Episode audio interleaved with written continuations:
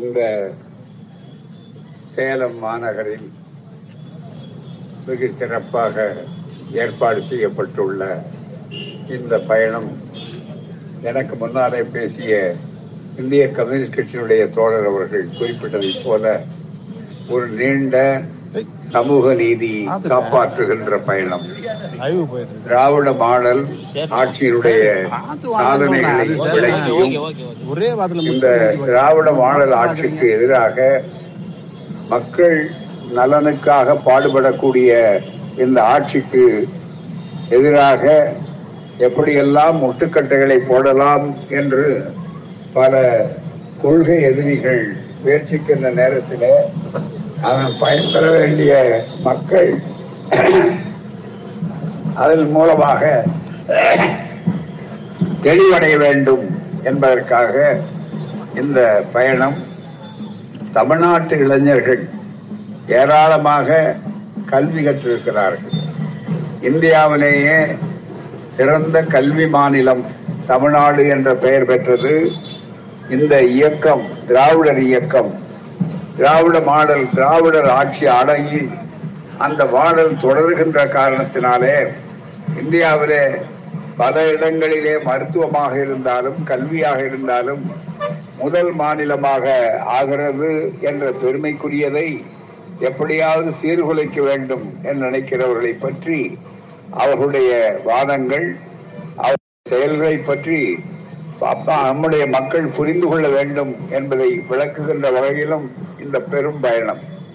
அதுபோலவே படித்தவர்களுக்கு வேலை வாய்ப்புகள் உருவாக வேண்டும். அந்த வேலை வாய்ப்புகளை ஒன்றிய அரசாலே பல நேரங்களிலே உத்தரவாதத்தோடு தர முடியாத ஒரு சூழல் இருக்கிறது. ஏனென்றால் தமிழ்நாட்டில் எங்கெல்லாம் வேலை வாய்ப்பு இருக்கிறதோ அங்கெல்லாம் அவர்கள் முற்றுப்புள்ளி வைப்பதற்கான முயற்சிகளை மேற்கொள்ளுகிறார்கள். என்பதற்காகத்தான் நண்பர்களே இதனை அம்பலப்படுத்த வேண்டும். அவர்களால் தரவாட்டாலும் கூட நீண்ட காலத்துக்கு முன்னாலேயே சேது சமுத்திர கால்வாய் திட்டம் என்ற அருமையான திட்டத்தை தமிழ்நாட்டிலே உருவாக்கியது திராவிடர் இயக்கம். அந்த திராவிடர் இயக்கத்தினுடைய முழு முயற்சியினாலே அனைவருடைய ஆதரவையும் பெற்று மீண்டும் அது செயல்பட வைக்க வேண்டும். அதன் மூலமாக நம்முடைய நாடு வளர்ச்சி அடையும் நம்முடைய தமிழ்நாடு மட்டுமல்ல இந்திய நாடே வளர்ச்சி அடையும் தென்கிழக்கு ஆசியாவே வளர்ச்சி அடையும் என்று சொல்லக்கூடிய அளவிற்கு மிகப்பெரிய வாய்ப்பை உருவாக்கி தருவதற்காக இந்த பெரும் பயணத்தை மேற்கொண்டிருக்கிறோம் மக்களுக்கு விளக்குவதற்காக. தலைவர் அவர்கள் சொன்னதைப் போல இங்கே கம்யூனிஸ்ட் நண்பர் அவர்கள் சொன்னதைப் போல இந்த கூட்டம் முதல் கட்டம் முடிந்து இரண்டாவது கட்டம் சேலத்திலே முடிகிறது. பொதுவாக அண்ணா அவர்கள் அந்த காலத்திலேயே எழுதினார்கள். சேலம் செயலாற்றும் காலம் என்று சொன்னார்கள். எனவே இரண்டாவது கட்டம் இங்கே முடிகிறது. அடுத்து இரண்டு நாட்களிலே மூன்றாவது கட்டம் தொடங்குகிறது. இது மூன்றாம் தேதி அன்றைக்கு தொடங்கிய ஈரோட்டிலே அண்ணாவனுடைய நினைவு நாளிலே தொடங்கிய அந்த எங்களுடைய பயணம் வருகின்ற மார்ச் பத்தாம் தேதி. அன்னை மணியம்மையார் அவர்களுடைய பிறந்த நாளிலே கடலூரிலே நிறைவடைய இருக்கிறது என்ற நிலையிலே தொடர்ச்சியாக நாங்கள் ஒரு நாள் ஒன்றுக்கு இரண்டு இடங்களிலே இரண்டு முக்கிய நகரங்களிலே பேசுவது மக்களை சந்திப்பது என்ற அளவிலே எங்களுடைய பயணம் அமைந்திருக்கிறது. முதல் கூட்டம் தர்மபுரியிலே பேசிவிட்டுத்தான் நான் இப்போது இங்கே வருகிறேன்.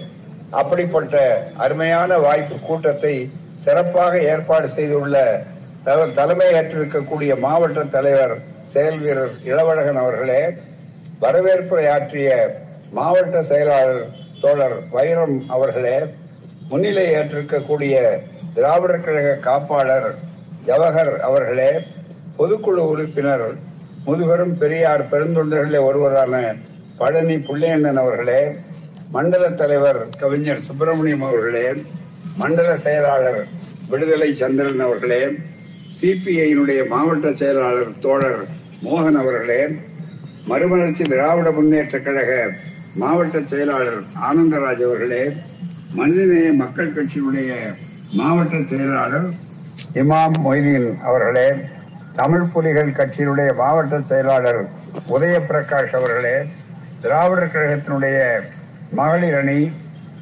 மகளிர் பாசறை அமைப்பாளரும் சென்னை உயர்நீதிமன்றத்தினுடைய சீரிய வழக்கறிஞருமான வழக்கறிஞர் மதிவதனி எம்எல் அவர்களே கழக அமைப்பு செயலாளர் ஊமை ஜெயராமன் அவர்களே மாவட்ட அமைப்பாளர் பூபதி அவர்களே மாநகர தலைவர் இளவரசன் அவர்களே மேட்டூர் கழக மாவட்ட தலைவர் கிருஷ்ணமூர்த்தி அவர்களே மேட்டூர் கழக மாவட்ட செயலாளர் பாலு அவர்களே திராவிடர் கழக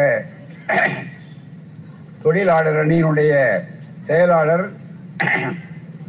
தோழர் சேகர் அவர்களே நன்றி உரை கூறிய மாநகர செயலாளர் ராவண பூபதி அவர்களே மற்றும் இந்த நிகழ்ச்சியிலே கலந்து கொள்கிற அனைத்து இயக்கங்களை சார்ந்த பெருமக்களே ஊடகவியலாளர்களே சான்றோர்களே உங்கள் அனைவருக்கும் அன்பான வணக்கம். இந்த கூட்டத்திலே பேசக்கூடிய வாய்ப்பு எனக்கு இன்னும் ஒரு சில மணித்துளிகள் இருக்கலாம். அதிகமாக பேசினால் முப்பத்தைந்து நாற்பது நிமிடம் பேசக்கூடிய வாய்ப்புகள் இருக்கும். ஆனால் இதற்குள்ளாகவே எல்லாவற்றையும் எல்லா தலைப்புகளையும் சென்று பேசி முடித்துவிட முடியாது என்பதற்காகத்தான் நண்பர்களே பே அறிய வேண்டிய செய்திகளை மக்களுக்கு புரிய வைக்கக்கூடிய வகையில் சிறு சிறு புத்தகங்களாக கொண்டு வந்து நாங்கள் இங்கே மக்கள் மத்தியிலே பரப்புகிறோம். இவைகள் வியாபார நோக்கத்தில் அல்ல. மாறாக பேசுகின்ற கருத்துக்களுக்கு ஆதாரங்கள் எங்கே இருக்கின்றன என்பதை விளக்கவும் ஆவணப்படுத்தப்பட்ட உண்மைகளைத்தான் நாங்கள் பேசுகிறோம் என்பதை மக்கள் புரிந்து கொள்ளவும் இந்த வாய்ப்பை தெளிவாக உருவாக்கி தந்திருக்கிறோம். அது மாதிரி இப்ப நம்முடைய வேலை வாய்ப்புக்காக மூன்று புத்தகங்கள். சேது சமுதிர கால்வாய் திட்டத்தை பற்றி பேசும்போது சேது சமுதிர கால்வாய் திட்டத்தினுடைய ஒரு விளக்கம்.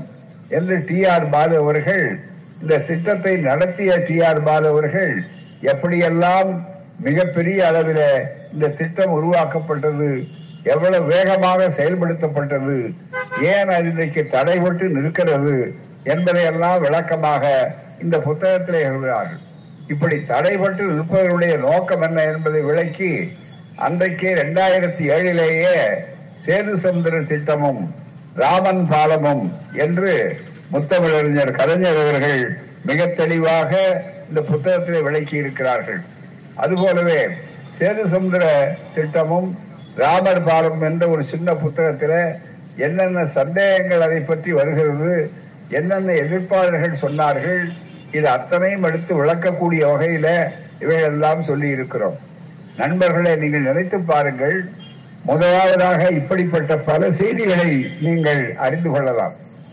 சமூக நீதி என்பது தமிழ்நாட்டினுடைய மூச்சு காற்று தந்தை பெரியார் பிறந்த மண்ணாகிய இந்த மண் பெரியார் மண் இந்தியாவுக்கே சமூக நீதிக்கு வழிகாட்டிய மண் வழிகாட்டும் மண். அதை நன்றாக புரிந்து கொள்ள வேண்டும். அப்படி பெற்றதனுடைய விளைவுதான் நண்பர்களே வேறு இந்தியாவினுடைய எந்த மாநிலத்திலும் இல்லாத பெருமைக்குரிய தனித்தன்மை வாய்ந்த ஒரு இடஒதுக்கீடு ஒதுக்க ஒடுக்கப்பட்ட மக்கள் எஸ்சி எஸ்டி ஓபிசி மற்றவர்கள் என்று சொல்லக்கூடிய அத்தனை பேருக்கும் இடஒதுக்கீடு தரக்கூடிய அறுபத்தி ஒன்பது சதவீத இடஒதுக்கீடு இந்த தமிழ்நாட்டில் மட்டும்தான் உண்டு. இந்தியாவில் வேறு எந்த மாநிலத்திலும் கிடையாது. இதை கண்டு மற்றவர்களெல்லாம் வியப்படைகிறார்கள் மிக முக்கியமாக. அண்மையிலே கடந்த ஒரு வாரத்துக்கு முன்னாலே சென்ற ஞாயிற்றுக்கிழமை என்று நினைக்கின்றேன் குண்டூருக்கு ஆந்திர மாநிலத்திலே குண்டூர்ல மண்டல் அவர்களுடைய பிபி மண்டல் மண்டல் கமிஷனுடைய தலைவர் மண்டல் அவர்களுடைய சிலையை திறந்து வைக்குமாறு ஆறு அடி வெங்கல சிலை. அதை குண்டூர் மாநகரிலே ஒரு அகில இந்திய மாநாடு மாதிரி பல மாநிலங்களிலே இருந்து கட்சி வேறுபாடு கருதாமல் அத்துணை கட்சிக்காரர்களும் ஆந்திராவிலேயும் கர்நாடகத்திலிருந்தும் டெல்லியிலிருந்தும் மற்ற பல பகுதிகளிலே இருந்து அங்கே வந்திருந்தார்கள். அந்த நிகழ்ச்சியிலே திறந்து வைக்கும்படியாக எங்களை தமிழ்நாட்டிலே இருந்து இரண்டு பேரை மிக முக்கியமாக அழைத்திருந்தார்கள். ஒன்று அதை திறந்து வைக்கக்கூடிய பொறுப்பை என்னிடம் ஒப்படைத்து என்னை திறந்து வைக்கும்படியாக கேட்டார்கள். அந்த வாய்ப்பு எனக்கு கிடைத்தது. அதுபோலவே என்னோடு கலந்து கொள்வதற்கு நம்முடைய எழுச்சி தமிழர் தொல் திருமாவளவன் அவர்களையும் அழைத்து அவர்களுக்கும் அந்த வாய்ப்பை கொடுத்தார்கள். அந்த மாநாட்டில ஏராளமான நண்பர்கள் அப்போது காலையில அந்த சிலையை திறந்து கூட்டம் ஏராளம் விடுதலையை பார்த்தால் தெரிஞ்சிருக்கும். மிகப்பெரிய அளவில். துவங்குவதற்கு மாநாடு துவங்குவதற்கு முன்னாலே அகில இந்திய தலைவர்களுக்கும் ஒரு தேநீர் விழுந்த மாதிரி வச்சிருந்தார்கள் மாநாட்டு பந்தலிலே. அப்ப கர்நாடகத்தில் இருந்த பிற்படுத்தப்பட்ட ஒரு நலத்துறை அமைச்சர் முன்னாள் அமைச்சர் முன்னாள் தலைவர் பிற்படுத்தப்பட்ட ஒரு நல கமிஷனுடைய அந்த முன்னாள் அமைச்சர். அவர் வந்து என்னை அறிமுகம் தன்னை அறிமுகப்படுத்தி கொண்டு என்னிடத்துல பேசினார். பேசிவிட்டு ஒரு கேள்வி கேட்டார். இந்த சந்தேகங்கள் உங்களிடம் பேச வேண்டும் நினைத்தேன். தமிழ்நாட்டில் மட்டும் உங்களுக்கு எப்படி அறுபத்தி ஒன்பது சதவீத இடஒதுக்கீடு இவ்வளவு பாதுகாப்பா இருக்க? என்ன காரணம்? நான் அதை பற்றி தெரிந்து கொள்ள வேண்டும். என்று நினைக்கிறேன். நீங்க கொஞ்சம் சொல்லுங்க. ரொம்ப அதிசயம்தான். இந்தியாவில் வேற எந்த மாநிலத்திலையும் அறுபத்தி ஒன்பது சதவீதம் கொடுக்க முடியல. ஐம்பதை தாண்ட முடியல. எங்களுடைய மாநிலத்தில் நாங்கள் முயற்சி பண்ண முடியல. ஆனா உங்களால அதை செய்ய முடியுது இது அதிசயமா இருக்கு. அது எப்படி நடந்ததுன்னு அந்த வார்த்தை அதிசயம்னு போட்டார். நான் சுருக்கமா சொன்னவர்கிட்ட இது அதிசயம் நினைக்கிறீங்க? அதை விட இன்னொரு அதிசயம் நான் சொல்றேன்னாரு. எல்லாரும் கூர்ந்து கவனிச்சுக்கிட்டு இருந்தாங்க மிக முக்கியமாக. அப்போது நான் சொன்னேன் இந்த மூன்று இந்த நாற்பது அறுபத்தி ஒன்பது சதவீத இடஒதுக்கீடு ஓபிசி எஸ்சி எஸ்டி எல்லாருக்கும் சேர்ந்து கொடுத்து இது சட்டமாகவே ஆக்கி வைத்திருக்கிறோம். அந்த சட்டம் ஒன்பதாவது அட்டவணை பாதுகாப்புல பத்திரமா இருக்கு. அது அவ்வளவு சீக்கிரம் தொட்டு விட முடியாது. மிகப்பெரிய வாய்ப்பு. இது ரெண்டாவது அதிசயம். மூன்றாவது அதிசயம் என்னன்னு கேட்டா இந்த மூன்றும் செய்தவர்கள் யாருன்னா ஒடுக்கப்பட்டவர்கள் அல்ல. யாருக்கிட்ட வேலை வாங்கணும்னா அதுதான் மக்கள் இயக்கத்தை நடத்தினால் பெரியாருடைய இயக்கத்தினுடைய தாக்கம் எப்படிப்பட்டது என்பதற்கு அடையாளம் அதுதான் என்பதற்கு உதாரணம் சொன்னேன் பூராமே. தமிழ்நாட்டில் அதை நிறைவேற்றியவர் ஜெயலலிதா. தன்னை பார்ப்பனத்து என்று அந்த அம்மையார் சொன்னார் சட்டமன்றத்திலேயே. நான் உயர்ந்த ஜாதி அப்படிங்கறத எடுத்து சொன்னவர். அவரிடத்தை அவரை வைத்துத்தான் அந்த வேலை நடந்தது. அதுதான் மிக முக்கியம். தமிழ்நாட்டில் செய்தவர். அடுத்தது பிரதமராக இருந்தவர் அப்போது யார் என்று கேட்டால் ஆந்திர பார்ப்பனர் நரசிம்மராவ். கடைசியில குடியரசுத் தலைவராக இருந்து அந்த எழுபத்தி ஆறாவது அரசியல் சட்ட திருத்தத்துக்கு கையொப்பம் போட்டவர் அசன்ட் என்று சொல்லக்கூடிய ஒப்புதல் கொடுத்தவர் யார் என்று சொன்னால் சங்கர் தயாள் சர்மா என்ற உத்தரப்பிரதேச பார்ப்பனர். ஆக மூன்று பார்ப்பனர்களையே திராவிட கழகம் வேலை வாங்கியது. இந்த அனைத்து மக்களும் காரணம் என்ன? மக்கள் சக்தியை திரட்டினால் வேலை வாங்க முடியும். எங்களுக்கு ஒன்றும் பார்லிமெண்ட்ல எம்பிக்கள் தனியா கிடையாது. அதைத்தான் மற்ற நண்பர்கள் சொன்னார்கள். தந்தை பெரியார் காலத்தில் முதல் அரசியல் சட்ட திருத்தம். கபிலல் ஜீவோ வகுப்புவாரி உரிமை செல்லாது என்ற நேரத்தில் அதற்காக முதல் அரசியல் சட்ட திருத்தம். அதனாலதான் பிற்படுத்தப்பட்டவர்களுக்கு இடஒதுக்கீடு என்பது உருவானது மட்டுமல்ல ஒடுக்கப்பட்ட மக்கள் தாழ்த்தப்பட்ட பிற்படுத்தப்பட்ட மற்றவர்கள் எஸ்சி எஸ்டி ஓபிசி என்று வரக்கூடிய பழங்குடியினர் ஆதி திராவிடர்கள் இப்படி எல்லாருக்கும் வரக்கூடிய அந்த வாய்ப்பை பயன்படுத்தி மிகப்பெரிய அளவுக்கு இடஒதுக்கீடு மீண்டும் வகுப்புவாரி உரிமை செல்லாது என்றாலும் தமிழ்நாட்டில் இருந்த மட்டும் இருந்த அந்த உரிமை இந்தியா முழுவதும் இருக்கிற மக்களுக்கு கிடைப்பதற்கு அந்த தீர்ப்பு அந்த போராட்டம் அரசியல் சட்ட திருத்தம் வழிவகுத்தது. அதே மாதிரிதான் இருபத்தி ஏழு சதவீதம் மண்டல் கமிஷன். இந்தியா முழுவதற்கும் அந்த போராடினோம். சாதாரணம் அல்ல நாற்பத்தி ஆறு மாநாடுகள் இந்தியா முழுவதும். எல்லா இடங்களுக்கும் சென்று அதை செய்தோம். பதினாறு போராட்டங்கள் தொடர்ந்து போராட்டங்கள். இது அத்தனையும் மண்டல் அவர்களே சொன்னார்கள் நான் அன்றைக்கு சொன்னேன். நாங்கள் அறிக்கை தான் கொடுப்போம். எங்க அறிக்கையை தூக்கி உள்ள வச்சிருவாங்க. ஏற்கனவே முதல் சட்ட கமிஷன் பிற்படுத்தப்பட்ட ஒரு நல கமிஷன் காக்கா கலேல்கர் கமிஷன் என்று ஒன்று இருந்தது. அதை வாங்கி அவர்கள் அப்படியே அலமாரியில் வைத்தால் பாராளுமன்றத்திலே கூட வைக்கவில்லை விவாதிக்கவில்லை. அப்படிப்பட்ட சூழ்நிலை ஏற்பட்டுவிடக் கூடாது எங்களுக்கு.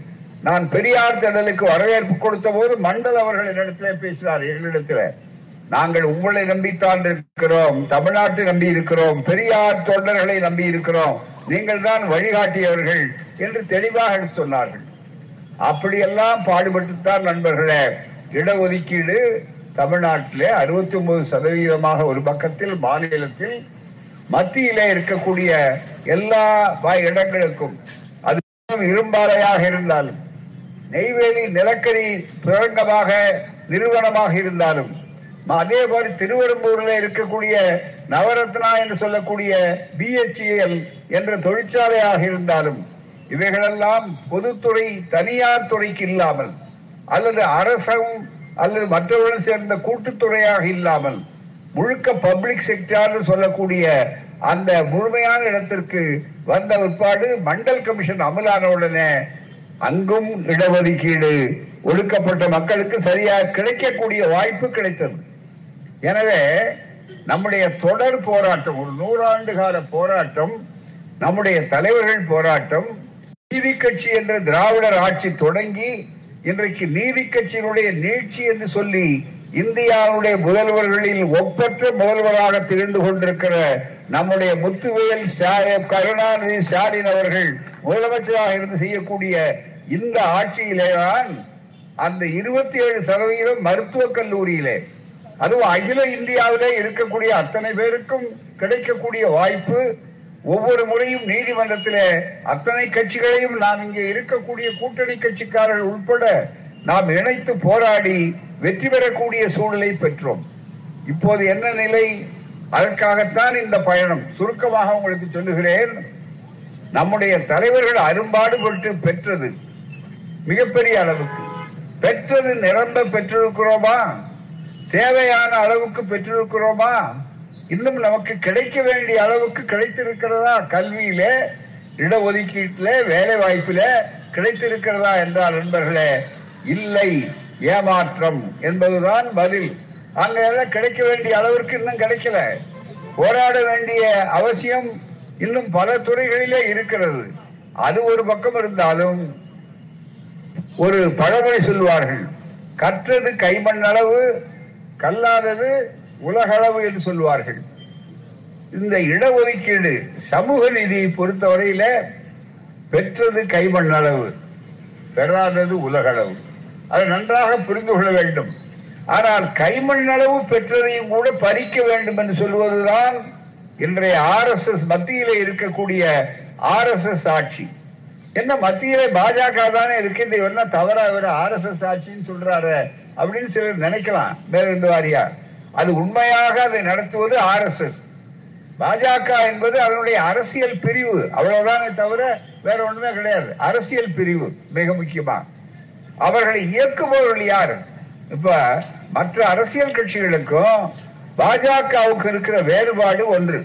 என்ன அந்த வேறுபாடுன்னா மற்ற கட்சிகள்லாம் இப்ப காங்கிரஸ் இருக்கு. அகில இந்திய காங்கிரஸ் நாளைக்கு கூட போறாங்க. மிகப்பெரிய அளவுக்கு சத்தீஸ்கர்ல போறாங்கன்னு நினைக்கிறேன். அது மிக முக்கியமா அங்க.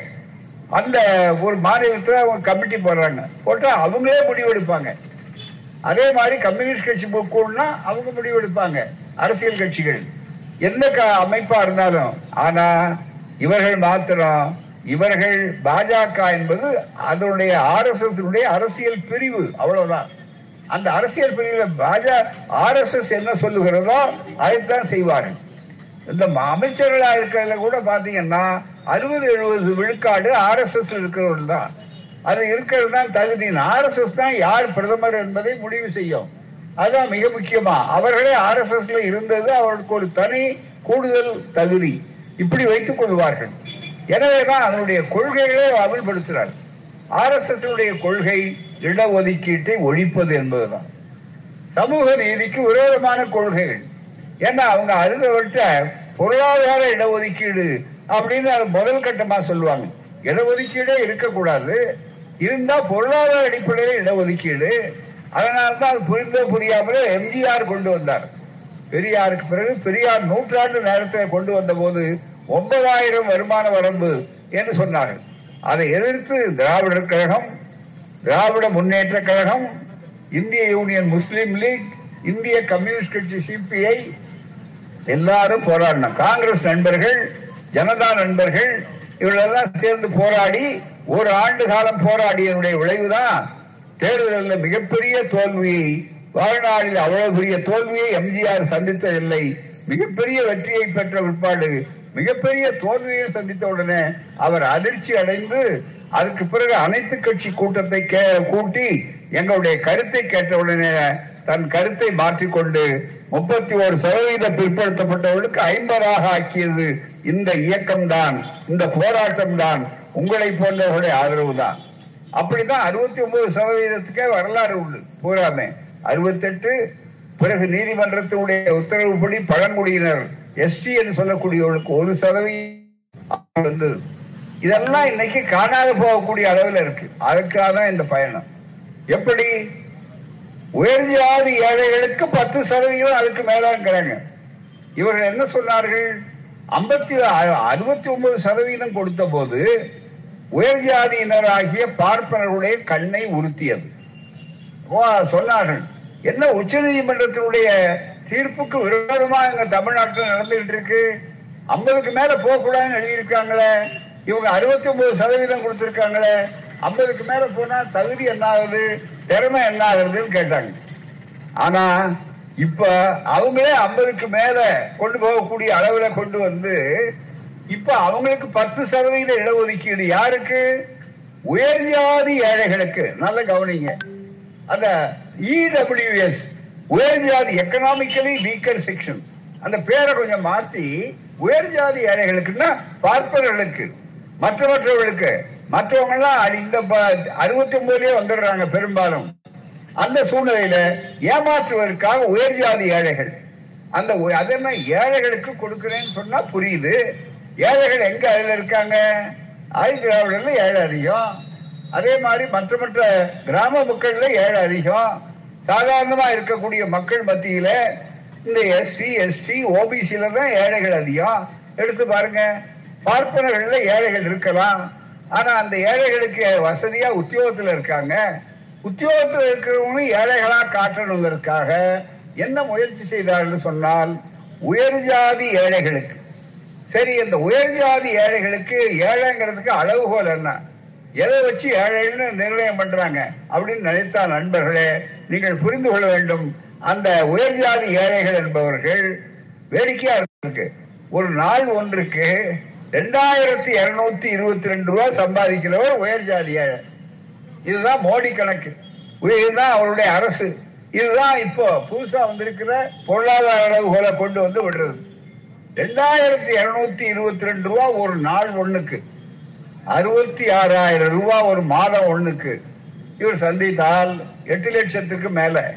ஒரு ஆண்டுக்கு எட்டு லட்சத்துக்கு மேல வருமானம் வந்தா அவர்கள் ஏழைகள். அவர்களுக்கு இடஒதுக்கீடு கொடுக்கணும். ஏயா இடஒதுக்கீடு கல்வியில உத்தியோகத்துல ஏற்கனவே கிடைக்காதவர்களுக்காக.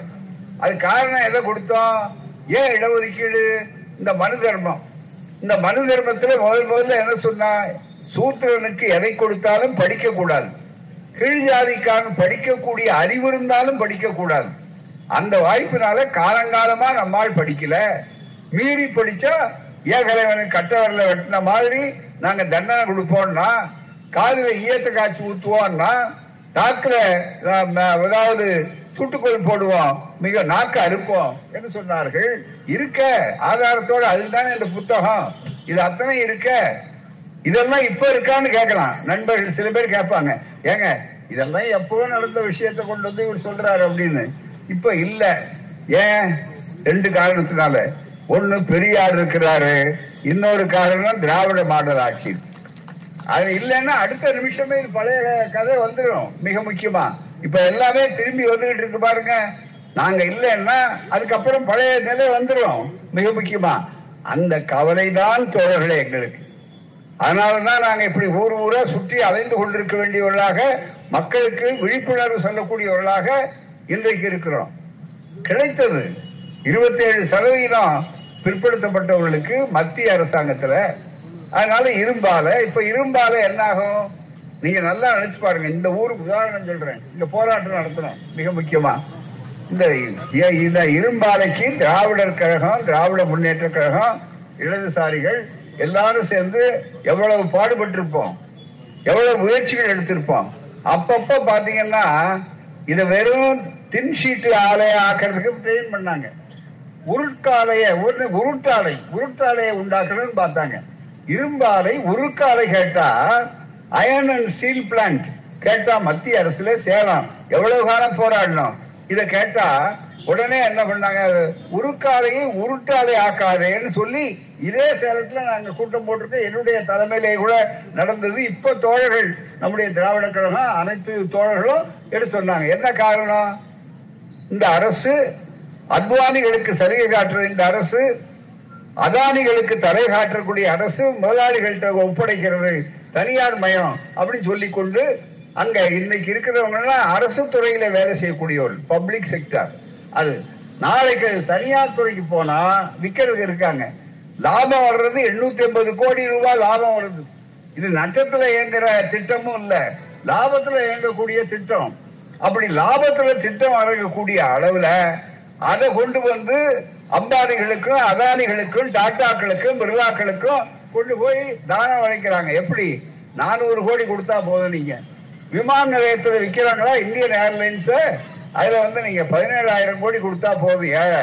யார்? டாட்டா ஏழை. அவர் தவணை முறையில கட்டலாம் பணத்தை அப்படின்னு சொல்றாங்க. இதுல மேல இருந்த வாரியா நீங்க பாத்தீங்கன்னா ஒரு பொது நிறுவனம் எல்ஐசி மாதிரி பொது நிறுவனம் தனியார் துறைக்கு போறது மூலமாக பொருளாதார இழப்பீடு நிறைய நடக்கும். அப்படின்னு தான் நம்ம கம்யூனிஸ்ட் தோழர்கள் மற்றவங்க எல்லாரும் முதல்ல எடுத்து சொன்னாங்க.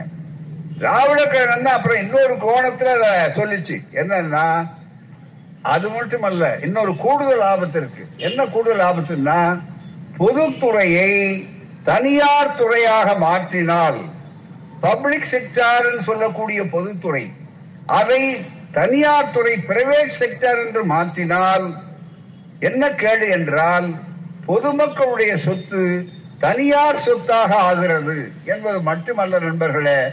அதை தாண்டி இன்னொரு பெரிய பேராபத்து என்னவென்றால் சமூக நீதி இடஒதுக்கீட்டுக்கு தனியார் துறையில் இடஒதுக்கீடு கிடையாது.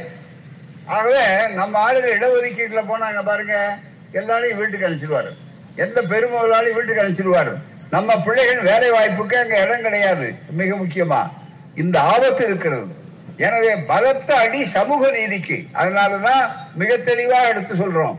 இப்ப அடுத்து நாங்களுடைய பிரச்சாரத்துல மிக முக்கியமாக வைக்க வேண்டியது முன்வைக்க வேண்டியது இளைஞர்களுக்கு வேலை வாய்ப்பு கிடைக்கணும். தமிழ்நாட்டுல சமூக நீதி தழைக்கணும்னு சொன்னா அதுக்கு என்ன செய்ய வேண்டும் என்று சொன்னால் நண்பர்களே அடுத்த கோரிக்கை எங்களுடையது என்னன்னா பொதுத்துறையை தனியார் துறையாக ஆக்காதே. முதல் கேள்வி. இரண்டாவது தனியார் துறையிலும் இடஒதுக்கீடு தேவை என்பதுதான் போராட்டங்கள் இந்தியா முழுவதிலும். இல்ல எல்லா அரசியல் கட்சிகளும் ஏற்கனவே தீர்மானம் போட்டாங்க. தேவை தனியார் துறையில. எப்படி முடியும்னு சொல்லாதீங்க. தனியார் துறையில கம்பெனி நடத்துறா அரசாங்கத்துடைய பாதுகாப்போடு தான் நடத்துறான் யார் வேண்டுமானாலும் எந்த தொழிற்சாலையும் தொடங்க முடியுமா? அரசாங்கத்துடைய அனுமதி வேணும். அரசாங்கத்தினுடைய உதவி வேணும். நமக்கெல்லாம் மின்சார கட்டணம் கொடுத்தா கூட தொழில் வளம் வர வேண்டும் என்பதற்காக என்ன செய்யறாங்க அரசாங்கத்துல? மின்சார கட்டணம் விதிவிலக்கு இது விலக்கு. எல்லாம் அரசாங்கத்தினுடைய அத்தனை சலுகைகளையும் இவர்கள் அனுபவிக்கிறார்கள். அது மட்டுமல்ல அரசாங்கம் தான் இவர்களுக்கு பாதுகாப்பு. அரசாங்கம் மக்களால் தேர்ந்தெடுக்கப்பட்ட அரசாங்கம் தான் ஒப்புக்கொள்றோம். ஆனா இவ்வளவு இருந்தாலும் கூட நண்பர்களே தனியார் துறையில் இடஒதுக்கீடு இல்லை என்று சொல்வது நியாயமா? முடியுமான்னு கேட்பாங்க. அமெரிக்காவில் தானே எல்லாத்தையும் கையை காட்டுறாங்க. அமெரிக்காவோட பெரிய முதலாளித்துவ நாடு வேற உண்டா? அந்த அமெரிக்காவில் அஃபர்மேட்டிவ் ஆக்ஷன் இடஒதுக்கீடு சமூக நீதி கொள்கை என்று வந்தால் அதுல தெளிவாகவே இடஒதுக்கீடு தனியார் துறையிலே கட்டாயம் உண்டு அங்க. அவங்களே கொடுக்கும்போது அதனால என்ன தகுதி போச்சா தர்ம போச்சா? இதையெல்லாம் சொல்றதுக்கு தான் இந்த கூட்டம். இப்ப அதை பறிக்கிறதுக்கு முயற்சி பண்றாங்க. உடனே என்ன பண்றாங்க? ஒரு கோர்ட்ல வழக்கு போடுறாங்க. வழக்கு போட்டா உயர்நீதிமன்றத்தில் வழக்கு. உச்ச நீதிமன்றத்தில் வழக்கு. உயர்நீதிமன்றத்தில் உச்ச நீதிமன்றத்தில் நம்ம நாட்டில் நீதிபதிகள் யார்? இங்க நல்லா கவனிக்கணும். இந்த துணிச்சல் இந்த கூட்டத்தை தவிர இந்த உண்மைகள் வேற எந்த கூட்டத்திலையும் நீங்கள் பெற முடியாது. ஏன்னா அதை பத்தி பேசுறதே கூடாது அப்படின்னு நினைக்கிறாங்க. நீதிபதிகள் நியமனம் நடக்குது. சென்னை உயர்நீதிமன்றம் மட்டும் இல்ல இந்தியாவில் இருக்கிற எல்லா உயர்நீதிமன்றங்கள் உச்ச நீதிமன்றத்தில் முப்பத்தி நாலு நீதிபதிகள். அதுதான் தோழர் மோகன் அந்த நிகழ்ச்சியை பத்தி பேசும்போது சொன்னார் கொஞ்ச நேரத்துக்கு முன்னால. உச்ச நீதிமன்றத்தினுடைய மொத்த நீதிபதிகள் முப்பத்தி நாலு அதுல இப்பதான் ரெண்டு பேரை நியமிச்சாங்க. சமீபத்தில் முப்பத்தி ரெண்டு வரையில இருந்தது சுப்ரீம் கோர்ட்ல. முப்பத்தி நாலுல ஒரே ஒரு ஷெட்யூல் காஸ்ட் ஒரே ஒரு தாழ்த்தப்பட்ட சமூக எஸ்சி நீதிபதி. இன்னொன்னு ஒரே ஒரு பிசி அவர் தமிழ்நாட்டில் இருந்து போனவர். அதுதான் மிக முக்கியம். ரெண்டு ஒன்னு ஒரு முஸ்லீம் ஒரு கிறிஸ்துவர். எனவே முப்பத்தி நாலுல ஊருகா மாதிரி ஒரு ஒருத்தர். அதுவும் நாங்கள் தொடர்ந்து சத்தம் கொடுத்துட்டு இருக்கிறதுனால தொடர்ந்து முழக்கம் கொடுக்கறதுனால ஒரே ஒரு நீதிபதி. மற்ற முப்பது நீதிபதிகளும் உயர்ஜாதி நீதிபதிகள். சமூக நீதி உண்டா? அரசியல் சட்டத்தில் நீங்க பிரமாணம் எடுத்துக் கொள்ளும் போது சமூக நீதியை காப்போம். யாரு? தலைமை நீதிபதியிலிருந்து நீதிபதிகளிலிருந்து பஞ்சாயத்து தலைவர் வரையில குடியரசுத் தலைவர் வரையில இந்த அரசியல் சட்டத்தில் இருக்கு. மிக முக்கியமா. எடுத்து காட்டுவோம். இங்க ஜஸ்டிஸ் சோசியல். சமூக நீதிக்கு தான் முன்னுரிமை. எக்கனாமிக் ஜஸ்டிஸ் ரெண்டாவது. பொலிட்டிக்கல் ஜஸ்டிஸ் மூணாவது. இப்படி வரக்கூடிய அளவிற்கு இருக்கும்போது அங்க நீதிபதிகள் உயர் ஜாதி நீதிபதிகள் போறாங்க. போனா என்ன அவளை அறியாம அவர்களுடைய ஜாதி உயர் ஜாதி தரத்தை பாதுகாக்கிறதுக்கு இருக்காங்க. அதுலயும் மோடி ஆட்சி வந்த பிற்பாடு இன்னொரு கூடுதல் தகுதி முக்கியமான தகுதி நீதிபதி ஆகிறதுக்கு என்னன்னா அவர்கள் காவி மனப்பான்மை உள்ளவர்களா? அதுதான் மிக முக்கியம். காவி மனப்பான்மை உள்ளவர்களா? ஆர் எஸ் எஸ் காரர்களா அனுதாபிகளா? என்று நினைத்து பார்த்து அவர்களை கொண்டாகிறாங்க இன்னும் கேட்டா அவர்களுக்கு சட்டம் சீனியர்களும் வந்திருக்கிறார்கள் மிக முக்கியமா. அதனால தாங்கள் விரும்புகிறவர்களை நீதிபதியா சிபாரிசு பண்ணணும் கொலீஜியம். இல்லைன்னா நாங்க திருப்பி அனுப்புவோம் அல்லது அனுப்ப மாட்டோம். இப்ப தகராறு நடந்து அது ஒரு பக்கத்தில் நடந்து கொண்டிருக்கிறது. தயவு செய்து நீங்க நல்லா நினைத்து பார்க்க வேண்டும். இந்த முப்பது பேர் உயர் ஜாதி மன்றம். அதனுடைய விளைவு என்ன? இடஒதுக்கீட்டுல உள்ஒதுக்கீடு வன்னியருக்கு பத்து புள்ளி அஞ்சு சதவீதம் அப்படின்னு சட்டம் போனா அது என்ன இருக்கு? ஓட்டைகள் அதை பாயிண்ட் அவுட் பண்றது பண்ணுங்க. ஆனா ஒரே கேள்வி என்ன கேட்கறாங்க முதல்ல இது மாதிரி உள் ஒதுக்கீடு மகாராஷ்டிரத்துல பிற்படுத்தப்பட்டவர்களுக்கு அப்படின்னு கேஸ் வழக்கு போகுது. உடனே உயர் நீதிமன்ற நீதிபதி உச்ச நீதிமன்ற நீதிபதி என்ன கேட்கிறாரு இதுக்கு ஆதாரமா ஏதாவது புள்ளி விவரங்கள் வச்சிருக்கீங்களா? நீங்க எடுத்தீங்களா? சென்சஸ் எடுத்தீங்களா? மக்கள் தொகை கணக்கெடுப்பு இருக்கலாம்னு கேள்வி கேட்கிறாங்க. சரி மக்கள் தொகை கணக்கெடுப்பு எடுக்க வேண்டியது யாரு? ஒன்றிய அரசு மோடி அரசு. எல்லாரும் போய் சொல்றாங்க. பீகார்ல இருந்து அவங்க கட்சிக்காரர் உள்பட பெரிய அளவுல போய் சொல்றாங்க. நீங்க அதுல ஜாதின்னு போடுங்க. ஆ ஜாதியை போட மாட்டோம். நீங்க என்ன ஜாதியை ஒழிச்சிட்டீங்களா? ஒரே தேர்தல் ஒரே மொழி ஒரே ரேஷன் கார்டு ஒரே கலாச்சாரம் ஒரே மதம் எல்லாம் ஒரே ஒரே ஒரே ஒரே சொல்றீங்களே? ஏன் ஒரே ஜாதின்னு சொல்லக்கூடாதுன்னு கேள்விக்கு இதுவரை பதில் உண்டா? ஒரே ஜாதின்னு நீங்க சொல்லியிருக்கீங்களா? ஒரே சுடுகாடுன்னு சொல்லியிருக்கீங்களா? முதல்ல செத்து போன உட்பாடு கூட. சுடுகாட்டுல பேதம். ஆனா அந்த ஒரே ஒரே போடும்போது ஜாதி என்பது இன்னைக்கு இருக்கு. அரசியல் சட்டத்துல பதினெட்டு இடங்கள்ல ஜாதி இருக்கு. ஜாதியை ஒழிச்சிருங்க ஜாதி அடிப்படையில் இடஒதுக்கீடு வேண்டாம். அதுவரையில நீங்க என்ன செய்யணும்? யோசிக்க வேண்டாமா? உடனே அவர்களுக்கு மட்டும் இந்த கேள்வி கேட்கிறாங்க சரி உங்களுக்கு ஆதாரம் என்ன? புள்ளி விவரம் இருக்கா? திரட்டி இருக்கீங்களா? எத்தனை சதவீதம் இருக்கு? நியாயப்படுத்த முடியுமா? எங்க? வன்னியர் இடஒதுக்கீடு கேட்கிறாங்க பத்து புள்ளி அஞ்சு சதவீதத்துக்கு கேட்கிறாங்க சரி கோவா- மகாராஷ்டிரத்துல கேட்கிறாங்க மற்ற மாநிலங்கள்ல கேட்டா இதே கேள்வியை கேட்கிறாங்க சரி இந்த பத்து சதவீத இடஒதுக்கீடு பொருளாதார அடிப்படையில ஏழைகள் இடஒதுக்கீடு வழக்கு வந்தது. அப்ப என்ன சொல்றாங்க? ஐம்பதுக்கு மிஞ்சலாமா? அது பரவாயில்ல பாத்துக்கலாம் தள்ளிட்டாரு அது மட்டுமல்ல அதுக்கு அடுத்த கேள்வி என்னன்னு கேட்டாக்கா மிக முக்கியமா இந்த என்ன சர்வே எடுத்தாங்களா? புள்ளி விவரம் இருக்கானா அதெல்லாம் இதுக்கு எந்த விதமான ஏழைகளா இருக்கிறதுக்கு என்ன சர்வே? ஒரு சர்வே இல்ல. அதை பத்தி கவலைப்பட வேண்டாம். அது வேற அப்புறம் பேசிக்கலாம். இவர்களுக்கு வசதின்னா சட்டம் வளைஞ்சு கொடுக்கும். இவர்களுக்கு வசதி இல்லைன்னா உடனே சட்டம் பாயும். நம்முடைய கொடுமைகள் நல்ல சிந்திக்க வேண்டாமா? எனவேதான் நண்பர்களே இந்த சமூக நீதியை பற்றி இப்படி இவ்வளவு ஆபத்துகள் புதைந்திருக்கின்றன. கன்னி வெடிகள் மாதிரி உள்ளே புதைத்து வைத்திருக்கிறார்கள் என்பதை எடுத்து சொல்வதற்குத்தான் இந்த பயணம். மக்களுக்கு இதை விளங்கணும். நம்ம ஆள் படிச்சவங்களுக்கே தெரியாது. நல்ல சாலைகள் இருந்து நல்ல வேகமா போட்டா அவருக்கு என்ன தெரியும்? சாலையை வெட்டி பள்ளமும் மேடா இருந்த காலத்துல எப்படி தெரியுமா? மிக முக்கியமா? அப்படித்தான் பல பேர் இன்னைக்கு அனுபவிக்கிறார்களே தவிர அதனாலதான் கொள்ளிக்கட்டை எடுத்து சொரிஞ்சுக்கிற மாதிரி காவிய நான் பத்தி யோசிக்கிறேங்கிறான். எல்லாரும் பாத்தீங்கன்னா கூலிப்பட்டாள மாதிரி நம்ம ஆட்களை மாற்றிக் கொண்டிருக்கிறார்கள். மிக முக்கியமா. வருத்தமாகவும் வேதனையாகவும் கூடிய சூழ்நிலை இருக்கிறது. ஆகவேதான் இந்த போராட்டம். இந்த சூழ்நிலையில சமூக நீதியை காப்பாற்றணும். திராவிட மாடல் ஆட்சி. இந்தியாவில் இப்படி ஒரு ஆட்சி உண்டா? ஒரு சின்ன உதாரணம் சொல்றேன். நீட் தேர்வுக்காக தான் போன தடவையும் பயணத்துக்கு வந்தோம். இப்பவும் அன்றைக்கு கூட வழக்கு உச்ச நீதிமன்றத்தில் இப்ப போட்டு எப்படியெல்லாம் பாதிக்கப்பட்டிருக்காங்க? எத்தனை கொலைகள் தற்கொலைகள் நடந்திருக்கு? தற்கொலைகளை பற்றி அவன் கவலைப்படுறது இல்லை ஆன்லைன் சூதாட்டம் இன்னைக்கு கூட பாத்தீங்கன்னா ஒரு ஊர்ல இப்ப நான் மா- மாலையில பார்த்தேன். மிக முக்கியமா ஏதோ ஒரு ஊர்ல கோவை வெள்ளலூர் என்ற பகுதியில ஒரு இளைஞன் நல்லா சம்பாதிச்சிருக்கிறாரு. ஆன்லைன் சூதாட்டம். அதுல பணத்தை வச்சு எழுந்துட்டாரு தற்கொலை பண்ணிக்கிட்டாரு. வாரம் தவறாம நாள் தவறாம ஆன்லைன் சூதாட்டம். இந்த ஆன்லைன் சூதாட்டத்தை இந்த சட்டத்தை சட்டம் போட்டு தடுக்கணும் அப்படின்னு நாங்க எல்லாரும் கேட்டோம்.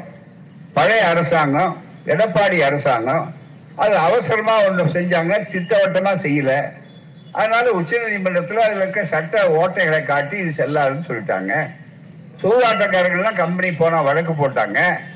ஆனால் அதுக்கப்புறம் இந்த ஆட்சி வந்து திராவிட மாடல் ஆட்சி வந்தது. திராவிட மாடல் ஆட்சி வந்த உடனே மிக முக்கியமா அதில் இருக்க ஓட்டைகள் என்னென்ன சொன்னாங்களோ அதுக்காக செய்யணுங்கிறதுக்காக நம்முடைய ஒப்பற்ற முதல்வர் அவர்கள் அதை தானா அவசரப்பட்டு செய்யாம ச- நீதிபதி சந்துரு அவரோட சட்ட நிபுணர்கள் எல்லாம் சேர்ந்து ஒரு குழு போட்டு அவர்கள் ஆராய்ந்து அதுக்கப்புறம் மிக முக்கியமா சட்ட வடிவம் செய்து அப்ப சட்டமன்றத்தில் விவாதித்து அவரை அனுப்பி மூன்று மாதங்கள் ஆகிறது. இந்த ஆளுநர் அப்படியே இருபது மசோதாக்கள்னா நம்ம அண்ணாமலை பதில் சொல்றாரு. மசோதாக்கள் இல்லைங்க பதினஞ்சு மசோதா தான் வச்சிருக்காரு. ஆளுநர் சொல்ல வேண்டிய விஷயத்த அண்ணாமலை சொல்றாரு. இவ எப்ப இவர் ராஜ்பவனத்துக்கு செய்தி தொடர்பாளரானாரு அவருடைய செய்தி அவருடைய இலாக்கா வேற அவருடைய அதிகாரம் வேற இவருடைய அதிகாரம் வேற. ஆனா அதுல எப்படி இப்ப நடந்து கொண்டிருக்கிறது என்பதை புரிந்து கொள்ள வேண்டும் நீங்கள். மிக முக்கியமா அந்த ஆன்லைன் மசோதா ஆன்லைன் மசோதா ஊர்கா ஜாடியில கிடக்கும். நாள் தவறாம தற்கொலைகள் நடந்து கொண்டிருக்கு. அந்த கொலைக்கு யார் பொறுப்பேற்க வேண்டும்? ஆளுநர் பதில் சொல்ல வேண்டாமா? யார? அமைச்சர் நேர்ல போய் விளக்கம் சொன்னார். நீ அனுப்புங்க உங்களுக்கு என்ன சந்தேகம்? அரசியல் சட்டப்படி உங்களுக்கு திருப்தி அளிக்கவில்லையானால் ஆளுநர் அதை திருப்பி அனுப்ப வேண்டும். விளக்கம் அளித்து அவர்கள் மீண்டும் நிறைவேற்றினால் வேறு வழி இல்லை அவர்கள் ஒப்புக்கொள்ள வேண்டும். அதனாலதான் என்ன செய்கிறார்கள்? திருப்பி அனுப்பாம வேண்டுமென்றே குறுக்கு சால் விடுறதுக்கு வச்சிருக்காங்க இது ஒரு சின்ன உதாரணம். இப்படி மக்களுக்கு விரோதமாக செயல்களை அங்க நடந்து கொண்டிருக்கிற மூலம் ஆட்சி திராவிட மாடல் ஆட்சியை சிறப்பான ஆட்சியாக நடத்த விடக்கூடாது. அதற்கு குறுக்கு அப்படின்னு நினைக்கும் போது மக்களுக்கு விளக்குவதற்கு தான் நாங்களே சொல்லி இருக்கிறோம் எங்களுக்கு வேற ஒண்ணும் இல்ல. நாங்க என்ன அதை மாத்திட்டு அந்த இடத்துல நாங்க போகணும்னு நிக்கிறவங்களா? ஒரு பஞ்சாயத்து தேர்தலுக்கு கூட நிற்காதவங்க கருப்பு சட்டக்காரு அதனால எங்களுக்கு ஒன்றும் பதவியோ அல்ல மற்றவோ கிடையாது. எங்கள் பிள்ளைகளுக்கான கேட்கொள்ள உங்கள் பிள்ளைகளுக்காக பாதுகாப்புக்காக. உங்களுடைய சந்ததியினுடைய எதிர்காலத்துக்காக எங்களுடைய இளைஞர்களுடைய எதிர்காலத்துக்காக இது அத்தனையும் அந்த வரியோட நாங்க பொறுத்து கொண்டு இது அத்தனையும் செய்து கொண்டிருக்கிறோம். அதை நீங்கள் நன்றாக புரிந்து கொள்ள வேண்டும். மிக முக்கியமா. அந்த இளைஞர்களுக்கு வேலை வாய்ப்பு மற்றது வரணும் இந்தியாவில இப்ப கூட ஒரு வழக்கு போட்டிருக்காங்க பாருங்க. நீட் தேர்வு சொன்னீங்களா உறுதிமொழி காப்பாத்துறீங்களா? அங்க நீங்க அதிகாரத்தை வைத்துக் கொண்டு தேவையில்லாமல் மாநில அதிகாரத்தின் மீதும் நீங்கள் பறித்துக் கொண்டு அது வைத்துக் கொண்டிருக்கிற போது உங்களுக்கு என்ன? இவ்வளவு இருந்து ஏன் அவளுக்கு என்ன கோபம்? இது நேற்றைய தினமணி. இதுல வந்திருக்கிற ஒரு செய்தியை மட்டும் சொல்றேன். நீங்க பாருங்க. அதிக எம்பிபிஎஸ் இடங்கள். அதிக எம்பிபிஎஸ் இடங்கள். தேசிய அளவில் தமிழகம் முதலிடம். தமிழ்நாட்டிலேயே தமிழ்நாடு தான் இந்திய அளவிலேயே முதலிடம். தெளிவா சொல்றேன் முப்பத்தி மூன்று நாலு மாநிலங்களில் இந்தியாவில் அறுநூத்தி ஐம்பத்தி ஐந்து மருத்துவக் கல்லூரிகள் இருக்கின்றன மெடிக்கல் காலேஜ் இந்த அறுநூத்தி ஐம்பத்தி அஞ்சு மெடிக்கல் காலேஜ் மொத்த இடம் ஒரு லட்சத்தி நூத்தி அறுபத்தி மூணு எம்பிபிஎஸ் இடங்கள். மாணவர்கள் சேர்க்கை நடத்தப்பட்டு வருகிறது. அதில் முதல் இடத்தில் தமிழகம் உள்ளது தமிழ்நாடு உள்ளது. அது கூட அவங்களுக்கு தமிழ்நாடுன்னு எழுதுறது கொஞ்சம் யோசனை. அதனால தமிழகம் உள்ளது. அது மாநிலத்துக்கு பெயர் தமிழ்நாடு. அதுதான் மிக முக்கியம். தமிழ்நாடு உள்ளது. அம்மாநிலம் முழுவதும் உள்ள மொத்தம் பதினோராயிரத்தி இருநூத்தி எழுபத்தி ஐந்து எம்பிபிஎஸ் இடங்கள் தமிழ்நாட்டில் இருக்கு. இன்னும் முதல்ல. அதுக்கு அடுத்தபடியா கர்நாடகம். அதுக்கு அடுத்தபடியா மகாராஷ்டிரம் அதுக்கு அடுத்தபடிதான் உத்தரப்பிரதேசம். இதுதான் உத்தரப்பிரதேசம் மாடல் திராவிடர்களுடைய சிறப்பு என்னன்னு நினைச்சு பாருங்க. இதுவரையில மருத்துவத்துறை எடுத்துக்கிட்டீங்கன்னா வயதானவர்கள்லாம் மருத்துவமனைக்கு போய் காத்துட்டு இருக்கணும். ஆனா இங்க இல்லந்தேடி மருத்துவம். டாக்டர் வீ- நோயாளி வீட்டுக்கு வர்றாரு. நோயாளி டாக்டர் இடம் போகல. நோயாளி இங்க வர்றாரு. அந்த அளவுக்கு அவரை காப்பாற்றக்கூடிய திட்டம். அதே மாதிரி பள்ளிக்கூடத்துக்கு போன்னு சொன்னோம். போகலன்னா பரவாயில்ல. இல்லந்தேடி கல்வி. ஆசிரியர் இங்க வர்றாரு. காலையில சாப்பிடாம போயிட்டியா? காலை சிற்றுண்டி இந்தியாவில வேற எந்த மாநிலத்திலும் கிடையாது. திராவிட மாடல் ஆட்சியில தான் பகல் உணவு மட்டும் இல்ல காலை சிற்றுண்டி. இப்படி எல்லா துறையும் கல்வியில மருத்துவத்துல எல்லாத்துலயும் இருந்தா இந்த ஆட்சி மீண்டும் அது நிலைத்து விடுமே.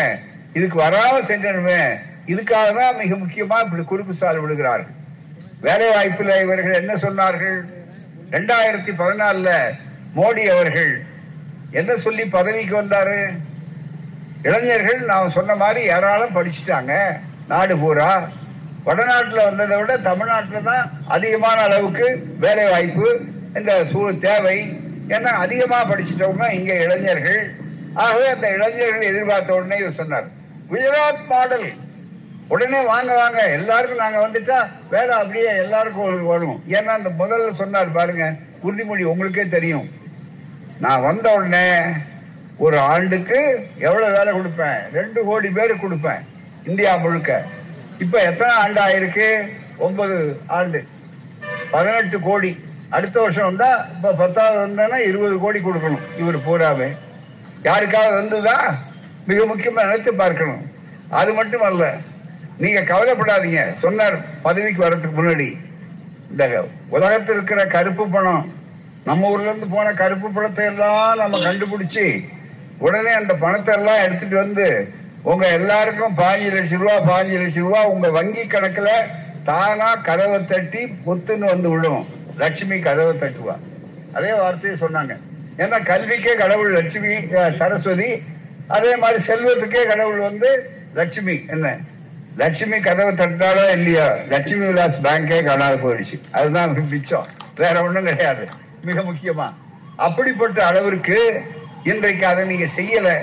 உங்களால சொல்ல முடியல. கேட்டா அமித்ஷா மாதிரி அருண் ஜேட்லி மாதிரி இருக்கக்கூடிய மந்திரிகள் என்ன பதில் சொன்னாங்க? அப்ப ஏங்க நீங்க இந்த உத்தரவாதம் கொடுத்தீங்களே உறுதிமொழி கொடுத்தீங்களே வேலை வாய்ப்பு இல்லையே பணம் வரலையேன்னு கேட்ட உடனே இப்படி கையை காட்டிட்டு அது ஜும்லான்னார். நமக்கு இந்தியில அது ஒண்ணும் விளங்கல. இந்தியில தான் பதில். அது என்னையா? ஜும்லா. நம்மால கேட்டா ஜிம்லான்னா தெரியுமான்னு கேட்டு பாருங்க. ஓ அது சிம்லாவுக்கு பக்கத்துல இருக்கிற நகரம் போல் இருக்கு. அப்படின்னு நம்ம நினைச்சிட்டு இருப்பான் ஜிம்லான்னா சும்மா. நாங்க சும்மா ஒரு புருடா விட்டோம். அவ்வளவுதான். அப்படின்னு நினைச்சா இது ஒழுக்கமா? அதே நேரத்தில் உறுதிமொழியை நிறைவேற்றினார் என்று கேட்கிற அண்ணாமலைகளை பற்றி வாய் திறந்திருக்கிறார்களா? நீங்கள் நினைத்து பார்க்க வேண்டும். அதே நேரத்தில் ஒன்றை சொல்லுகிறோம். திராவிட மாடல் ஆட்சியினுடைய முதல்வர் தெளிவா சொல்றாரு. எண்பத்தைந்து சதவிகிதம் நாங்கள் தேர்தல் அறிக்கையை நிறைவேற்றி இருக்கிறோம் காரணம் சொன்னதை செய்வோம் செய்வதை சொல்லுவோம். இன்னும் கேட்டால் சொல்லாததையும் செய்வோம். அதுதான் மிக முக்கியம். காலை சிற்றுண்டி மிக முக்கியம் நினைத்து பாருங்க. இப்படி பல திட்டங்கள் உண்டு. ஆகவே வேலை வாய்ப்பை உருவாக்க வேண்டும். இவர்கள் கொடுக்கல. இது ஜும்லான்னு சொல்லிட்டாங்க. சரி பரவாயில்ல. நீங்க போங்க. ஆனா எங்க கையில வெண்ணெய் இருக்க? அதை உருக்கிறதுக்கு உங்க அனுமதி தேவையா இருக்க? அதுதானே மிக முக்கியம். அதுதான் சேது சமுதிர கால்வாய் திட்டம். அந்த சேது சமுதிர கால்வாய் திட்டம் திராவிட மாடல் ஆட்சியில திராவிடர் சிந்தனையாளர்கள் உருவாக்கிய மிகப்பெரிய திட்டம். சரியே ராமசாமி முதலியார் ராமசாமி முதலியார். ஆற்காடு ராமசாமி நிபுணர் உலக பொருளாதார நிபுணர் பெரிய சிந்தனையாளர். அவங்க எல்லாம் சேர்ந்து தமிழ்நாட்டினுடைய வளத்தையும் இந்தியாவினுடைய வளத்தையும் பெருக்க வேண்டுமானால் தென்கோடியிலே சேது சமுதிர கால்வாய் திட்டத்தை உருவாக்கலாம். கப்பல்கள் இப்போது இலங்கையை சுற்றி கொண்டு போகின்றன. முன்பு கா- சூயஸ் கனால் உருவாக்கப்பட்டதை போல பனாமா கானல் கனால் அங்க கால்வாய் உருவாக்கப்பட்டதை போல இங்கே தமிழன் கால்வாயாக சேது சமுதிர கால்வாய் திட்டத்தை உருவாக்கினால் அதன் மூலமாக சுத்தி செல்லக்கூடிய இலங்கையை சுற்றி கப்பல்கள் போக வேண்டிய அவசியம் வராது. எரிபொருள் மிச்சம் நேரம் மிச்சம் பயண நேரம் மிச்சம். தமிழ்நாட்டுக்குரிய பொருளாதாரம் செழிப்படையக்கூடிய வாய்ப்பு இருக்கிறது. இவைகளெல்லாம் வளரும். வேலை வாய்ப்புகள் நிறைய கிடைக்கும் நம்ம இளைஞர்களுக்கு. என்பதற்காக இதை சொன்ன உடனே அதை அண்ணா அவர்கள் தொடர்ந்து ஆட்சியில் வருவதற்கு முன்னாலே பின்பற்றி எழுச்சி நாள் கொண்டாடினார்கள். அறிஞர் அண்ணா அவர்கள். திராவிடர் இயக்கம் முன்னெடுத்தது. காங்கிரஸ்காரர்களை கூட கே டி கோசல்ராம் போன்றவர்கள் தென் மாநிலங்களிலே திருச்செந்தூர் பகுதியெல்லாம் வந்தவர். மிக முக்கியமா இறுதியில் அவர் மறையறவர்ல சேது சமுதிர கால்வாய் திட்டம் வேணும் வேணும்னு சொன்னாங்க. மிகப்பெரிய அளவுல அன்றைக்கு அவர்கள் ரெண்டாயிரம் கோடி இருக்கு. இதை வைத்து எவ்வளவு பணம் பண்ண முடியும் என்று சொன்னார்கள். ஆனால் கலைஞர் முத்தமிழறிஞர் அதிலே குறியாக இருந்தார்கள். ஆட்சி வந்தவுடனே உடனே பாஜக அதாவது மிக முக்கியமா யூபிஏ என்று சொல்லக்கூடிய முற்போக்கு கூட்டணி மிக முக்கியமாக அந்த ஐக்கிய முற்போக்கு கூட்டணி திராவிட முன்னேற்ற கழகம் காங்கிரஸ் இவர்களெல்லாம் சேர்ந்து வெற்றி பெற்ற உடனே தமிழ்நாட்டுக்கு பத்து அமைச்சர்கள் கிடைக்கக்கூடிய வாய்ப்பு அந்த முறை இருந்தது. அப்ப கேட்டாங்க அப்போ கலைஞர் கேட்டாங்க உங்களுக்கு என்ன முக்கியமா இலாக்கா தேவை? எங்களுக்கு தனிப்பட்ட முறையில ஒண்ணும் இல்லை. சேது சமுதிர கால்வாய் திட்டத்தை அமல்படுத்தணும். கப்பல் துறை எங்கள்கிட்ட வேணும். தெளிவா கேட்டார் உரிமையோட. அதுக்குதான் டி ஆர் பாலுன்னு பொருளிய பொறியாளராக இருக்கக்கூடிய நம்முடைய டி ஆர் பாலு அவர்களை அமைச்சராக்கினார். வேகமாக செய்யணும் நிதி ரெண்டாயிரம் கோடி இருக்க. எப்படி நிதி சேர்க்கறதுன்னாங்க. சேது சமுத்திர நிதி கார்பரேஷன் என்பதை உருவாக்கினார். இந்த புத்தகத்துல பாருங்க எல்லா விவரமும் உங்களுக்கு தெளிவா இருக்கும். அப்படிப்பட்ட சுற்றி கொண்டு போகக்கூடிய அளவுக்கு இந்த புத்தகத்திலேயே படத்தை போட்டுக்கிறாங்க மிக முக்கியமா அப்படி சுற்றி கொண்டு போவதற்கு பதிலா மிக முக்கியமா இப்படி குறுக்கே ஆழப்படுத்தினால் அந்த பாக் ஜலசந்தி அந்த பகுதி இருக்க இலங்கைக்கு போறதுக்கு முன்னாடியே நம்ம பகுதியில ஆழப்படுத்தினால் கப்பல்கள் தாராளமாக போகும். அந்த பயணங்கள் அந்த செலவு அந்த வாய்ப்புகள் வருவார் அத்தனையும் தமிழ்நாட்டுக்கு இந்திய அரசுக்கு எல்லாமே கிடைக்கக்கூடிய வாய்ப்பு இருக்கும்.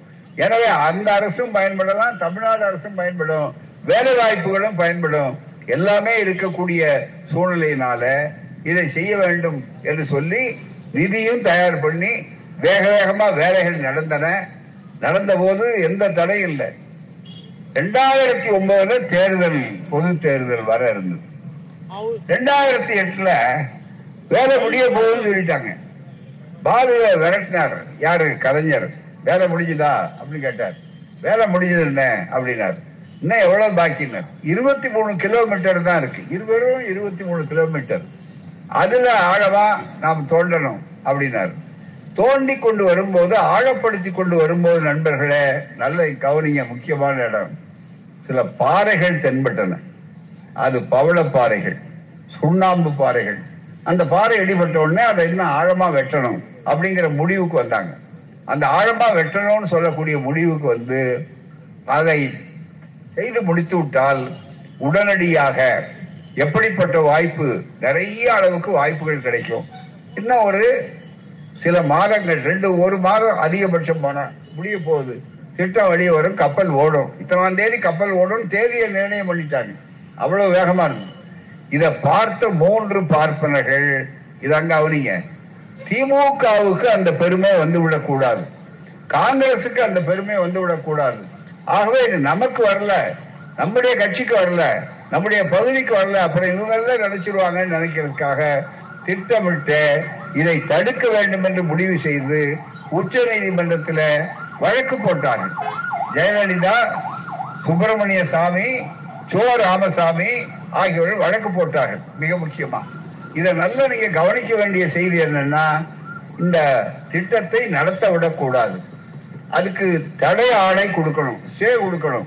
உச்ச நீதிமன்றத்துல என்ன காரணம் சொன்னாங்கன்னா அத வெட்டப்பட போற பகுதி இருக்க அது ராமன் கட்டின பாலம். ராம் சேது. ராமர் கட்டின பாலம். ராமர் கட்டின பாலம் புனிதமானது. அதை போய் வெட்டுவதா? அதை போய் தடுப்பதான் உடனே எல்லாரும் கேட்டாங்க ராமும் கேட்டோம் ஏயா ராமர் பாலம் கட்டினாருங்கிறதுக்கு ஏதாவது அர்த்தம் ஆதாரம் இருக்கான்னு. ராமர் பாலம் கட்டினா ஏங்க அனுமார் மேல போறாரு? பாலத்தில் தானே போயிருப்பாரு? இல்ல மத்தவங்கெல்லாம் போக்கிறதுக்கெல்லாம் திரும்ப அவங்க தானே வந்திருப்பாங்க? இந்த கேள்வி கூட பதில் சொல்லல. ஆனா அதுக்கு நேரா ஒரே வார்த்தை நாங்க நம்புறோம் நம்புறோம் என்று சொன்னார்கள். அப்பதான் நண்பர்களே இங்க இருக்கிற புத்தகம் இருக்கு பாருங்க மிக முக்கியமா. சென்னையில கூட்டம் போட்டோம் கலைஞர் நாங்க எல்லாரும் சேர்ந்து. அதுல கலைஞர் பேசுற பேச்சு தான் இந்த புத்தகம். சேது சமுதிர திட்டமும் ராமன் பாலமும் என்று. யாரையும் சங்கடப்படுத்துறதுக்கு இல்ல. உடனே கலைஞர் கேட்டாரு என்னையா ராமன் கட்டினா ராமன் கட்டினான்னு எவ்வளவு காலத்துக்கு முன்னால கட்டினான் பதினேழு லட்சம் கோடி வருஷத்துக்கு முன்னால. அப்ப மனுஷனே இல்லையா மனிதனே தோன்றிய வரலாறே இல்லையே. இது வந்து அறிவியலுக்கே விரோதமா இருக்கு என்ன? அதெல்லாம் இல்லைங்க நம்ம நம்பிக்கை. நாங்க நம்புறோம். இதுதான் நம்புறோம் உடனே அதையும் ஏற்றுக்கொண்டு மக்கள் நம்புறாங்க. அதுதான் உச்ச நீதிமன்றத்துல ஸ்டே கொடுக்குறாங்க. இதுல உடனே அப்பதான் கலைஞர் கேட்டாரு ராமன் பாலம் கட்டினாங்கிறியே ராமன் என்ன இன்ஜினியரான்னு கேட்டாரு. உடனே ஆனு இன்ஜினியரிங் கதை எந்த இன்ஜினியரிங் கதையில படிச்சாருன்னு கேட்டாரு. தப்பு இல்ல. ஏன்னா நீங்களும் நானும் பாலம் கட்ட முடியாது. பொறியாளர் தான் இன்ஜினியர் தான் கட்ட முடியும். அதுக்காக கேட்ட உடனே வடநாட்டு ஒரு சாமியார் உத்தரப்பிரதேசத்துல ரொம்ப ஆஹான்னு ஆவேசப்பட்டு ஆஹா கருணாநிதி என்பவர் உடனே ராமன் எங்கள் ராமன் புனித ராமனை அவமானப்படுத்தி விட்டார். அவர் தலையை சீவனம் பதினஞ்சு லட்சம் ரூபா அப்படின்னாரு. எல்லாரும் இங்க ஆத்திரப்பட்டாங்க. இப்படி ஒருத்தர் பேசுறதா? மக்கள் தலைவரை பார்த்து அப்படின்னு ஆத்திரப்பட்ட நேரத்துல அவர் பெரியாரிடம் பயின்றவர் குருகுலத்துல பயின்றவர் அதனால ரொம்ப அமைதியா நான் பதில் சொல்லிக்கிறேன். நீங்க யாரும் ஆத்திரப்பட வேண்டாம். அப்படின்னு சொல்லிட்டு சொன்னாரு. என் தலையை சீவனன்னு ஒருத்தர் சார் வடநாட்டுல இருந்து சொல்லியிருக்காரு. ரொம்ப நாள் ஆச்சு என் தலையை சீவி நானு. அவர் சீவனாருன்னா ரொம்ப நல்லதுதான். அவர் சீவி விட்டாருன்னா. அதான் நானும் எதிர்பார்க்கிறேன். இந்த வரல சீவனம் சீவனம்னு பாத்துக்கிறேன் ஒண்ணுமே இல்லை அங்க சீவனத்துக்கு அப்படின்னு ரொம்ப நகைச்சுவையா பதில் சொல்லி சாதாரணமா விட்டுட்டாரு. இன்றைக்கு அது ஒரு காரணத்தை காட்டி ரெண்டாயிரம் கோடி செலவழித்த திட்டம் இன்னும் இருபத்தி மூன்று கிலோமீட்டர் நிறைவேற்றிட்டா போதும்னு சொல்ற இந்த சூழ்நிலை இருந்த நேரத்துல அடுத்த கட்டம் முக்கியமானது. ஒரு நீண்ட கதை மாதிரி வரும். டிசம்பர் இருபத்தி ரெண்டு நாடாளுமன்றத்தில் ஒரு கேள்வி கேட்கிறாங்க பார்லிமெண்ட்ல. ஒரு பாஜக உறுப்பினர் எந்திரிச்சு கேட்கிறார் புனித ராம் சேது இதை பற்றி தேசிய சின்னமாக்கணும். அதை பற்றி பேசிக் கொண்டிருக்கார்கள். அதை அரசு என்ன செய்ய போகிறது? அது சம்பந்தமா அரசனுடைய கருத்து என்ன? அப்படின்னு கேட்கிறாரு ஜித்தேந்திர சிங்னு மூத்த அமைச்சர் ஒருத்தர் மோடிக்கு பக்கத்துல. அவர் எந்திருக்கிறார். இதுக்கு பதில் சொல்றாரு. இத்தனை ஆண்டுகளாக நாங்கள் ஆராய்ந்து ஆராய்ந்து தேடி தேடி துருவி பார்த்தோம். இதுவரையில ராமன் பாலம் கண்டதுக்கு எந்த ஆதாரமும் அதற்கு இல்லை. அது வெறும் பவள பாறைகள் தான் சுண்ணாம்பு பாறைகள் தான். அப்படின்னு தெளிவா சொல்லி அந்த பதில் பாராளுமன்றத்துல பதிவாயிருக்கு. இது இருபத்தி ரெண்டு டிசம்பர் மூன்று மாதங்களுக்கு முன்னால. உடனே இருபத்தி நாலாம் தேதி பெரியாருடைய தந்தை பெரியாருடைய நினைவு நாள் திருச்சியில. நான் உடனே சொன்னேன் அப்படியானால் மீண்டும் சேது சந்திர கால்வாய் திட்டம் நிறைவேற்றப்பட வேண்டும் என்ற கோரிக்கை செயலாக்கப்பட வேண்டும். ஏன்னா இப்ப அந்த பிரச்சனைக்கு தீர்வு வந்தாச்சு. இதுக்கப்புறம் மக்கள் வரிப்பணம் இவ்வளவு செலவழிச்சிருக்கோம். வேலை வாய்ப்பு இல்லாம மக்கள் நம்முடைய இளைஞர்கள் அவதிப்பட்டு கொண்டிருக்கிறார்கள். எனவே இந்த இளைஞர்களுக்கு இந்த வாய்ப்புகள் வரணும் அப்படிங்கிறதுக்காகத்தான் நாம் முயற்சி எடுக்கிறோம் சொன்ன உடனே நம்முடைய திராவிட மாடல் ஆட்சியினுடைய முதல்வர் உடனே கூட்டத்தில் சொன்னார் அதுக்கு வேண்டிய அத்தனை முயற்சிகளையும் நாங்கள் நிறைவேற்றுவோம். என்று சொன்னது மட்டுமல்ல ஜனவரி பனிரெண்டாம் தேதி சட்டமன்றத்தில் தனி தீர்மானமே கொண்டு வந்து மீண்டும் உடனடியாக எல்லாம் எவ்வளவு வேகமா நடக்குது பாருங்க. இதுவரையில போட்டா அங்கிருந்து பதில் வரலையா எந்த திட்டமும் தமிழ்நாட்டுக்கு லாபம். தமிழ்நா இந்தியாவுக்கு லாபம். இன்னும் கேட்டா அமெரிக்கா சீனா இவங்கெல்லாம் வருதுன்னு ஒரு பக்கம் சொல்லிட்டு இருக்காங்க பாருங்க. யாரும் வர முடியாத அளவிற்கு முழுக்க முழுக்க அங்கு ரெண்டு பக்கத்திலையும் பாதுகாப்பு நேஷனல் செக்யூரிட்டி தேசிய பாதுகாப்புக்கு அது பயன்படும். ஏன்னா அம்பாத்தேட்டை ராஜபக்சேனுடைய தொகுதி அது ஒரு பக்கத்துல. இன்னொரு பக்கத்துல அது சீனமயம் ஆகி கொண்டிருக்கிறது. அங்க நிறைய வந்திருக்காருன்னு ஒரு பக்கம் சொல்லிட்டு இருக்காங்க. எந்த அளவுக்கு உண்மைங்கிறது அது வேற விஷயம். எப்படி இருந்தாலும் அது இல்ல. பாகிஸ்தான் நடந்த போது அமெரிக்காவில இருந்து செவன்த் பிளீட் ஏழாவது கப்பல் படை உள்ள நுழையறதுக்கு ரெடியா இருக்கு. அது தெளிவானமல்ல இலங்கையை தான் அவர் பயன்படுத்துகிறார்கள். இந்த எந்த அவசியமும் இல்லாம சேது சமுத்திர கால்வாய் திட்டம் வந்தா நம்முடைய நாட்டினுடைய பாதுகாப்புக்கும் அரணாக அது இருக்கும். அதுதான் மிக முக்கியம். வேலை வாய்ப்புக்கு ஏற்பாடு உண்டு. தமிழகத்தினுடைய வறுமை ஒழிப்பு இந்தியாவுடைய வறுமை ஒழிப்பு செழுமை வளரும். இது அத்தனையும் வந்தா தென்கிழக்கு ஆசியாவுடைய பொருளாதாரமே மாறிவிடும் என்பது பொருளாதார நிபுணருடைய கருத்து. இவ்வளவு செய்ய சொல்லித்தான் இந்த போராட்டம். அதுக்கு மிகப்பெரிய போராட்டத்தை நடத்தி ஆக வேண்டும். அதற்கு மக்களை தயாரிப்பதற்காகத்தான் நண்பர்களை இப்படி ஊர் ஊராக சென்று இந்த பெருந்தரை நீங்கள் விளங்கிக் கொள்ள வேண்டும். எங்கள் இளைஞர்கள் தவறான வழியிலே போக அனுமதிக்க கூடாது. அந்த இளைஞர்களை பாதுகாக்க வேண்டும். அவர்களுக்கு போதிய வேலை வாய்ப்புகளை உருவாக்க வேண்டும் என்றுதான் சொல்லுகிறோம். அதே போலத்தான் இங்கே சேலம் இரும்பாலை என்று சொல்லும்போது நெய்வேலி நிலக்கரியில அங்க இடம் கொடுத்தவர்களுக்கு கூட ஒரு பிள்ளைக்கு வேலை கிடையாது. இந்த லட்சத்தை இன்னும் இருபத்தி மூணாயிரம் கோடி இருபத்தி மூணாயிரம் ஏக்கர் எங்களுக்கு வேணும்னு கேட்டா தமிழ்நாட்டுல இதை வாங்கி கொண்டு ராஜஸ்தான்காரனுக்கும் வடநாட்டுக்காரனுக்கும் வேலை கொடுக்கறாங்க. மிக முக்கியமா. எனவே தான் நண்பர்களே கேட்டா என்ன சொல்றாங்க? லாபத்தில் நடப்பதை போய் தனியாருக்கு துறை கொடுக்கிறீர்களேன்னு கேட்டா லாபத்தில் நடக்கும் போது வித்தாதான் வாங்குவான் என்று பதில் சொல்கிறார்கள் இது எந்த விதமான பதில்? நீங்களே முடிவு செய்து கொள்ளுங்கள். எனவேதான் இப்படிப்பட்ட பிரச்சனைகளுக்காக உங்கள் சமுதாய எதிர்காலத்துக்காக உங்கள் பிள்ளைகளுக்காக நாங்கள் இந்த பணியை செய்வதற்காக வந்திருக்கிறோம். இந்த வாய்ப்பளித்த உங்களுக்கு நன்றி. சிறப்பாக ஏற்பாடு செய்த தோழர்கள் இயக்க பொறுப்பாளர்கள் கூட்டணி கட்சி தோழர்கள் பணியை பொருட்படுத்தாமல் அமர்ந்திருக்கக்கூடிய உங்களை போன்றவர்களுக்கு நன்றி கூறி விடைபெறுகிறேன். வணக்கம் நன்றி. வாழ்க பெரியார். வளர்க பகுத்தறிவு. வாழ்க தமிழ்நாடு. நன்றி வணக்கம்.